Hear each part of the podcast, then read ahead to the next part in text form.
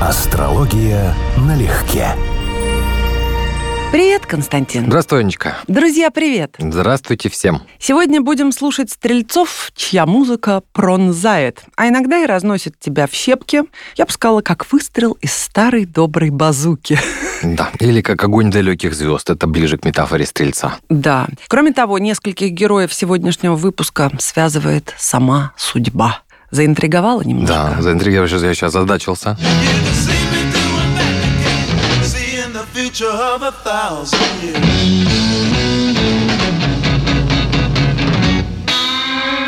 Джимми Хендрикс – глобальная легенда, истинный новатор и входит в Club 27, клуб музыкантов, умерших в 27 лет. Его называют праотцом психоделического рока, да и вообще он признан величайшим гитаристом всех времен, угу. самым смелым виртуозом, изобретателем в рок-музыке. Угу. Кстати, вот редчайшая история, чтобы человека называли гением при жизни, но с ним это случилось. В его случае было именно так. Угу. Не только выжил из электрогитары прежде немыслимые совершенно звуки, но об этом все, я думаю, знают, но также еще иногда играл на ней языком. О ты, господи, я, я не все о нем знаю, да? Да. Угу.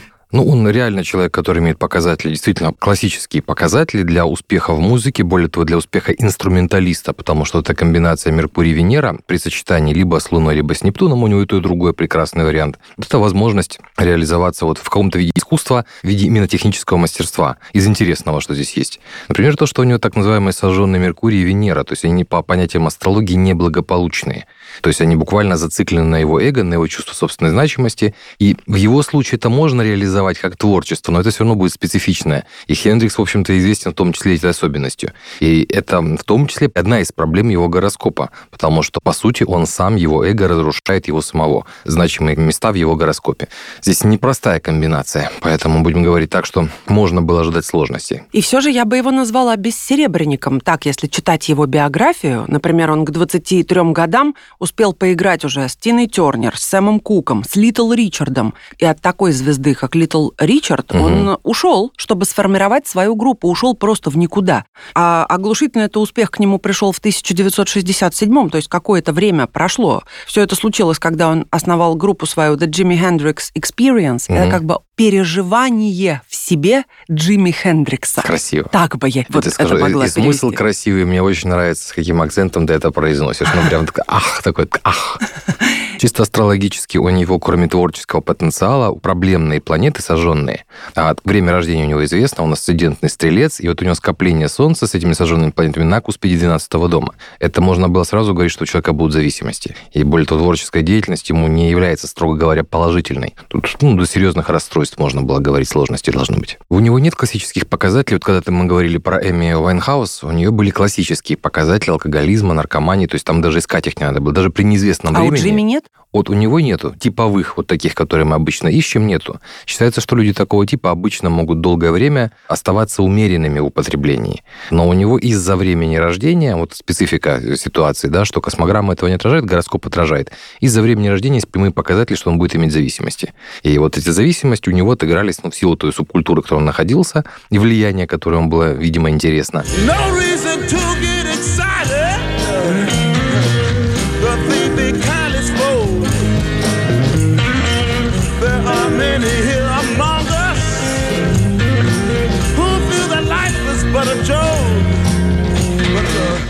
Первый альбом группы достиг второго места в чартах в британских, в то время как на первом были битлы. Вот такой вот взлет у человека был. И еще история гласит, что спустя три дня после того, как вышел сингл битлов Sgt. Pepper's Lonely Hearts Club Band, Джимми открывал свой концерт исполнением этой песни. И в аудитории тогда присутствовал Джордж Харрисон, угу. а также еще и Пол Маккартни. Представляешь, какая удача? Да. И вот Маккартни впоследствии назвал исполнение Джимми одной из величайших почестей в своей карьере. Такая Это красота. Да, еще получить как. такую оценку, да.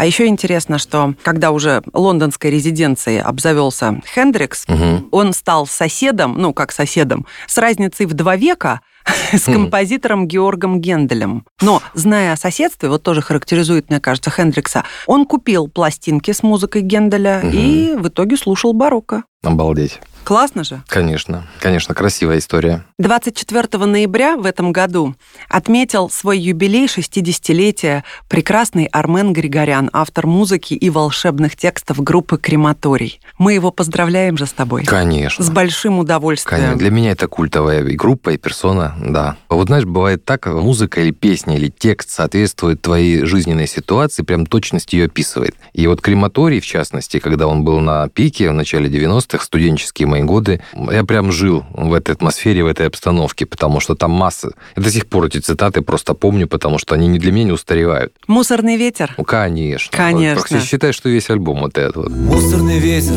дым из трубы, плач природы, смех сатаны, а все от того, что мы любили ловить ветра и разбрасывать камни. Песочный город, построенный мной давным-давно. Смыт волной, мой взгляд похож на твой. В нем нет ничего, кроме снов и забытого счастья мне на самом деле вообще очень нравится текст. Да, у него меланхолическая такая тонкая, интересная музыка, но, конечно, и астрологически, и по опыту своему больше нравятся тексты. Потому что... У него а Мерку... скрипка? Как же скрипка? Скрипка вообще хорошая находка. Это вот как вот э, у кого-то, я помню, был в рок ввели аккордеон, и вот он ввел скрипку в рок-композицию. Это, конечно, находка откровенная. Но у него интересная комбинация, ожидаемая у поэта, у музыканта, комбинация Меркурий-Нептун. Мы это сразу ищем в астрологии как способность записывать настроение, то есть превращать в текст интуитивное ощущение жизни, вот так вот, то есть то, что вообще нерационально. У него это соединение в Скорпионе, формально он стрелец, но его музыкальная тематика явно прописана Скорпионом, это первая особенность, и вторым типовым аспектом, который мы ищем, это Меркурий-Венера. У него Меркурий-Венера секстиль тоже относительно редкий аспект, и Венера в Козероге. Поэтому это вот меланхолическое настроение Скорпион плюс Козерог, такое специфичное, да, узнаваемое, картинное, да, вот не огненное, стрельцовское, а вот, вот это вот Скорпион-Козерог, оно вот есть не соответствующее его солнечному знаку, но то, почему мы его узнаем. А еще заглавная вещь пятого альбома – немецкий вальсок «Клубника со льдом». Ну да. Когда уходит любовь, когда умирают львы и засыхают все аленькие цветки, голодные космонавты возвращаются в отчий дом. Она приходит сюда и ест клубнику со льдом. Сколько юмора в его творениях, несмотря на меланхоличность. Хорошего Заметь, юмора, да, Очень хорошего. Юмора, да. И все-таки при любой меланхоличности я бы сказала, что он чистую радость дарит. Да. У него радостная, творчество в целом. Да, ну при комбинации Скорпиона и Козерога, да, это в определенной степени оптимизм.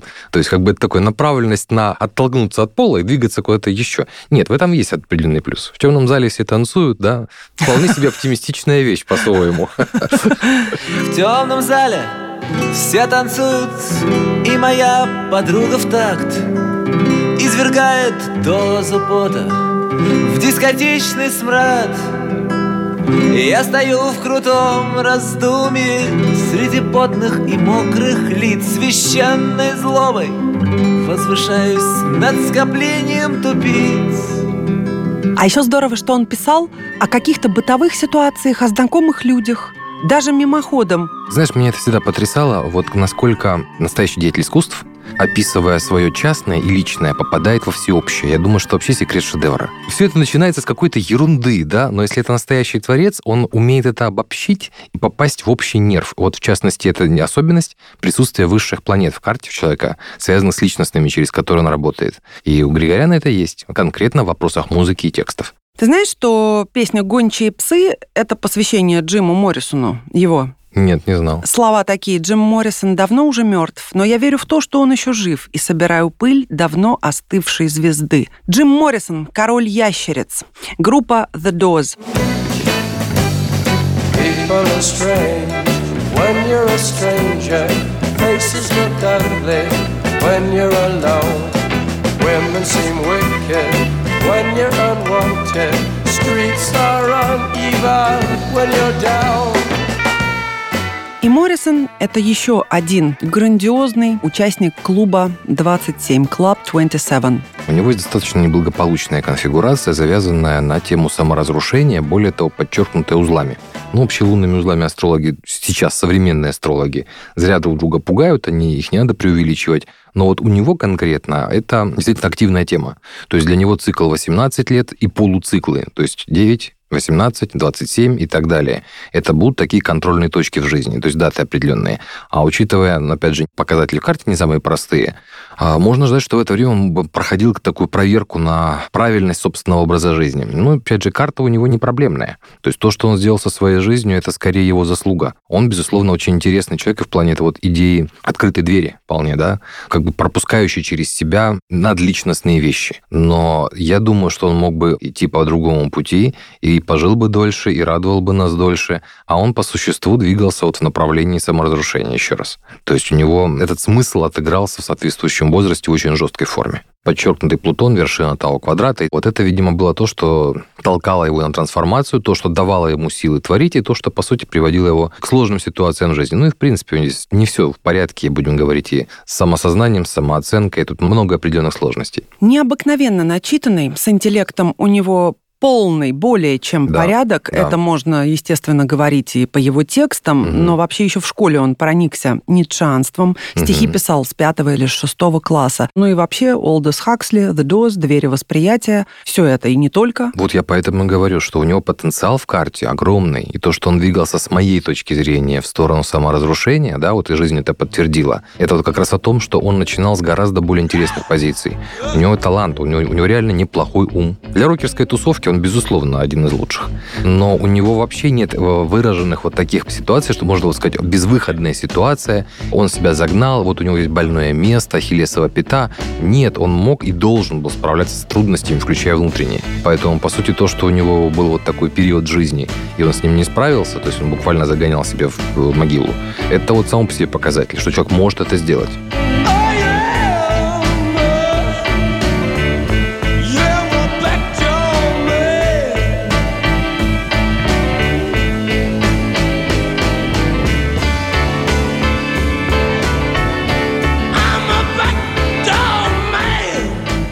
Забавно его еще характеризует, на мой взгляд, ответ на вопрос, что он думает о Led Zeppelin. Он сказал, по правде говоря, я не слушаю рок-музыку, и поэтому никогда их не слышал. Обычно я слушаю классику или что-то типа Пегги Ли, Фрэнк Синатра, Элвис Пресли. Логично. Не слабец, да? Да, логично. Все-таки легендами, прямо легендами, становятся очень немногие. О нем говорили, я думаю, немалую роль сыграло, что он был чертовски сексуален, невероятная от него шла энергетика, и это, безусловно, также влияло на женщин в аудитории, на девушек. Угу. Но что ты видишь по карте я бы сказал, что, конечно, главный акцент был на трине Солнце-Плутон. Ну, во-первых, потому что он в значительной степени ассоциируется с этими плутонианскими трансформациями. Во-вторых, потому что трин у него есть, и он такой активной с рецепцией, очень яркий. А вот Плутон, опять же, он из поколения Плутона в Олье, который мог это реализовать. И, возможно, как бы косвенно имеет отношение то, что Юпитер там в районе благоприятной звезды Регул, но это, будем говорить, надо смотреть дома, чтобы понимать, что это ему конкретно дало. Но масштаб личности, безусловно, определяется тем, что огненная стихия в карте выражена, а огонь — способность влиять на окружающих. Буквально вдохновлять, зажигать, сжигать в том числе, да, или создавать какой-то творческий посыл, который повлияет или поменяет жизнь большого количества людей. У человека существует особая роль. Он как бы выполняет функцию, которая надличностная принципиально. Люди такого типа обычно не то что знают, они чувствуют за собой эту особенность. Они понимают, что им выдан определенный кредит доверия. Но без домов, то есть без очень точно достоверно известного, а не ректифицированного времени, нам будет сложно сказать, какую именно роль он выполнял, какая звезда на него работала в данном случае. Королева рок-н-ролла Тина Тернер, настоящее имя которой Анна Мэй Буллок. Псевдоним ей придумал будущий ее муж Айк Тернер. И с 18 лет Тина начала петь в созданной им группе, но муж оказался абьюзером, а по-русски угу. просто уродом, который регулярно ее избивал. Угу. И она сбежала от него прямо посередине гастрольного турне, и развод они в итоге оформили суммарно после 16 лет брака. Конечно, голосище узнаваемый, как прям, не знаю, подпись, он как и стамп. Вот. Тина Тернер, и ты сразу видишь лицо, и ты слышишь этот голос, который прям трудно повторить, трудно подделать, он уникален. You're simply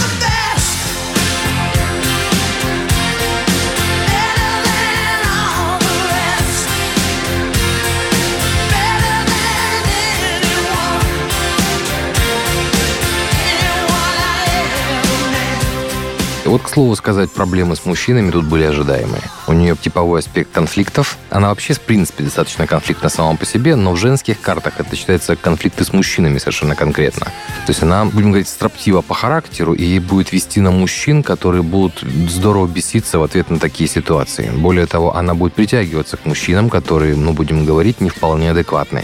Неадекватны именно психологически. Еще раз, алкоголь, наркотики, какие-то зависимости, и будут конфликты у нее вот с такими людьми.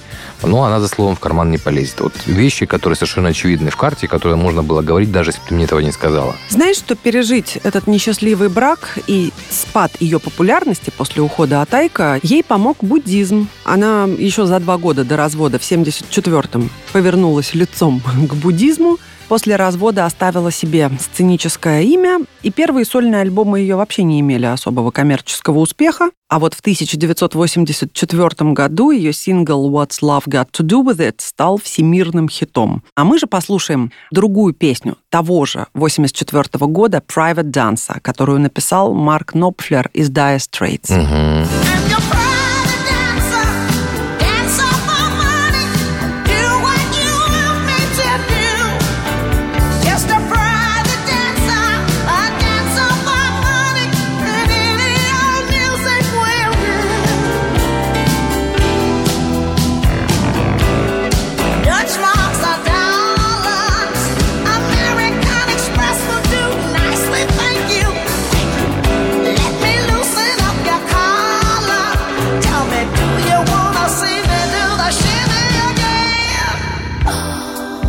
Скажи мне, есть у нее в карте вот этот вот спад, то есть то, что называется двугорбым верблюдом, когда ты взбираешься на вершину, потом ты с нее круто обваливаешься, а потом взбираешься на второй горб и уже на нем остаешься. У нас в астрологии есть такое хорошее правило, что за вот такие резкие перепады сверху донизу и обратно отвечает Уран. В ее случае он должен быть выражен, потому что на уровне космограммы это не так очевидно. А вот то, что она человек, который всегда будет и идеалисткой, в том числе в любви и в искусстве, и то, что она будет ориентирована ориентирована, и в том числе мистически ориентирована в жизни, и то, что она всегда будет неравнодушна к религии, духовной жизни вообще, это в карте видно прямым текстом. И, конечно, этот человек, как обычно, люди приходят к таким поискам не от легкой жизни, не от самого благополучного сочетания.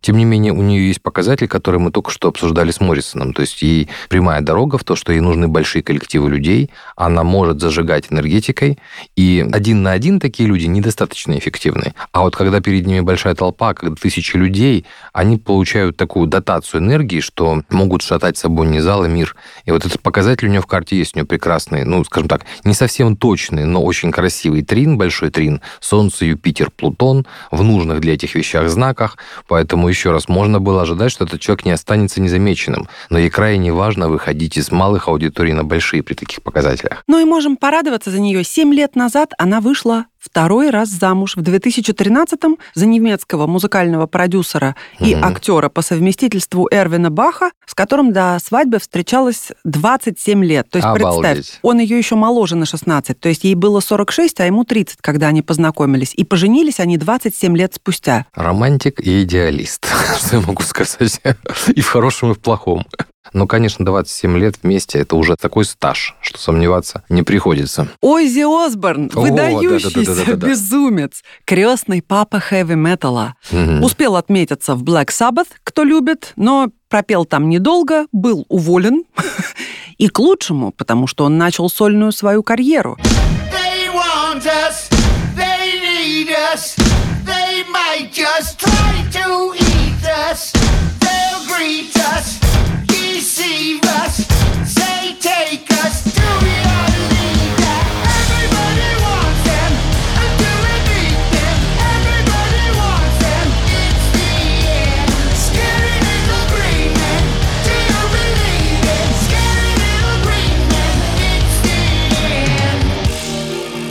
об этом человеке если и говорить, то я бы процитировала его из интервью 1982 года, где он рассказывал о смерти отца, угу. а мат я заменю.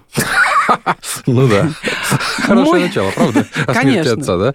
Мой Супер. отец ненавидел своего брата Гарольда. Вся моя семья чертовы психи. Моя сестра дважды сводила счеты с жизнью. Моя вторая сестра законченная неврастеничка. Вся моя семья жила под знаком безумия, понимаете? Я же использую свое безумие себе во благо. Ну какой живчик, с ума сойти. Уж не знаю, во благо или не во благо, но он сам не предполагал, что доживет до таких преклонных лет. По-моему, никто не предполагал, что при его образе жизни он доживет до таких лет, и что он еще будет при этом способен разговаривать. Потому что то, как он безобразничал, будем говорить прямо, да, но это отдельное мероприятие. Он стал в определенном смысле культовой фигурой. Но да, есть очень интересная конфигурация бисекстиля, за которой, я думаю, он вообще до сих пор-то и жив. Тут даже два бисекстиля у него в карте. Очень сильная защитная конфигурация, которая обещает человеку, даже из тяжелых испытаний он может выбираться. Он несколько раз, по-моему, помирал, да, уже? Я сбилась со счета. Да, потому что это просто удивительный персонаж. Вот в такое количество времени на таких тяжелых препаратах. Прошел угу. и психушку, и Еще тюрьму. Но ты знаешь, что самое поразительное mm. в его биографии, на мой взгляд? Mm-hmm. Это его жена, которая с 1982 года проходила с ним все. Она же была дочка его менеджера. Mm-hmm. Родить троих детей от такого персонажа... Ну, это ее карту надо смотреть. И у него есть показатели, что в любви он будет, ну, скажем так, не разочарован, как минимум. Это да? уж точно. Но это ее заслуга. Жить с таким человеком – это духовный подвиг, ну, я не, не то знаю, слово. на уровне декабристок, вот это легендарных, если не похлеще вещи. Но я думаю, знаешь, что все-таки это отдельная история безумия тоже. Я ею Наверное. восхищаюсь. Но... Совместное такое безумие, да, да. Но добровольно подписаться под такого мужа, это надо иметь какие-то тоже очень интересные аспекты в карте. Угу. Понимаешь? Вот реально она мне больше интересна здесь в этой ситуации. Но Ози посвятил ей красивейшую песню в 1992 году «Мама, I'm coming home». Changed and times are strange. Here I come, but I ain't the same. Mama, I'm coming home. Time's gone by, it seems to be you could have been a better friend to me. Mama, I'm coming home. Не, Ози, это трудно все представить, что он делал. Вообще в широком смысле слова. В крутейшем интервью 1982 года он проявил себя как очень неглупый человек, сказав вот что. Я безумен, просто псих. И, конечно, признаю собственное безумие. Но я смотрю в мир и говорю, вы утверждаете, что я долбанидзе? Посмотрите на самих себя, чудилы. Я не делаю бомб, не создаю орудия убийства, чтобы уничтожать других людей. Так сказал Ози и затушил об руку сигарету. Но он красавец. Мир без таких людей, тем более рок-н-ролла, стал бы скучным. Нет, это, конечно, отдельное мероприятие, когда как бы городской юродивый, да, и музыкант, и вообще нет, это правда уникальный персонаж. И у него, кстати, планета, которая отвечает за уникальность, Уран, это единственная крепко поврежденная планета в карте. Он должен быть именно эпатирующий по принципу, он не умеет удивлять просто так, у него максимальная степень эпатажа проявлена, максимальная степень неадекватности. Французский воробушек. Чудесная, трагичная и незабываемая Эдит Пиаф. Детство с бабушкой, содержавшей публичный дом. В детстве временная слепота и чудесное прозрение, угу. в прямом смысле слова. Жизнь на улице, все возможные лишения и огромное щедрое сердце. Что я имею в виду? Ну, хотя бы то, что она помогала Иву Монтану и Шарлю Азнавуру начать карьеру. Угу. Ну, это, конечно, история. Тут интересно то, что на асцендентный скорпион, собственно, знак изначально говорит о том, что важнейшей темой формирования личности будут жизненные испытания. И вот у нее показатели в карте, которые говорят, что с этим испытаниями столкнется в полном объеме, потому что она стрелец, но стрелец, который имеет один из очень значимых таких аспектов, это оппозицию с Плутоном. То есть буквально я, моя личность, мое мышление, мое становление против планеты серьезных испытаний, стрессов, перенапряжения и так далее. У нее заложен этот внутренний конфликт. И он, конечно, один из самых очевидных ее в карте. Второй такой же конфликт – это будет чувственная сфера, это будет любовь, это будут отношения, и это, естественно, будет реализовано в музыке, потому что этот конфликт классически решается через гармоничные аспекты в карте, которые позволят ей реализоваться другим способом. Очень удачный фильм «Жизнь в розовом цвете» о ней. Ну и какая страстная натура. Она не уставала любить. Жан Кокто, по-моему, о ней сказал, что она не просто была щедра сердцем, а как будто золото в форточку расшвыривала, так себя тратила. Ну, это более-менее типично для людей с акцентом на огненной стихии и соответствующими напряженными аспектами, потому что они буквально горят. Кстати, у нее еще один интересный момент есть. Астрология не всегда это учитывает, но она родилась в конце Стрельца, а это солнечная, львиная часть Стрельца, наиболее артистичная, наиболее яркая, наиболее показательная. Мы только что говорили о Тине Тернер. Вот у нее в том месте находится Венера, важнейший сигнификатор деятелей искусств. То есть не просто Венера Стрельцовская, а Венера с характерным акцентом на творчестве и на шоу-бизнесе. И вот здесь личность вся такая, она вся должна была быть, и по сути она должна была строить даже не искусство свое, а свою жизнь, как отдельная театральная театральное представление. То есть стрельцовская тема «я хочу влиять, я хочу делать что-то большое», но буду это делать солнечным львиным деканатом, то есть последней частью стрельца.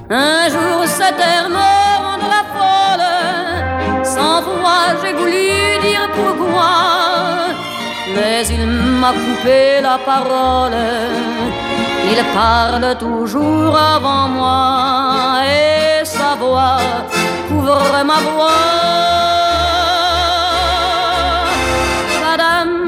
Padam, padam, il arrive en courant derrière moi. Дорогие стрельцы, мы вас еще раз поздравляем с вашим сезоном. Желаем вам жизни в ритме одного из тех, кого мы сегодня обсудили, или тех, кого любите вы. Не столь важно. Главное — жить с музыкой внутри и в наушниках снаружи от мира. Да, и если, конечно, у вас акцент на стрельце, то не исключено, что вы будете видеть такие варианты, как Эдит Пиаф, у которой Венера в Козероге, которая на самом деле достаточно строгая по форме, или такие, как у Григоряна, акцент на Скорпионе. То есть, да, мы хотим быть стрельцом, но реально форма нашей музыки или манера изложения, или наши тексты могут иметь два соседних знака очень часто. И поэтому надо иметь в виду, что если вы стрелец, вам это тоже не чужое. С днем рождения! С днем рождения вас еще раз! Астрология налегке.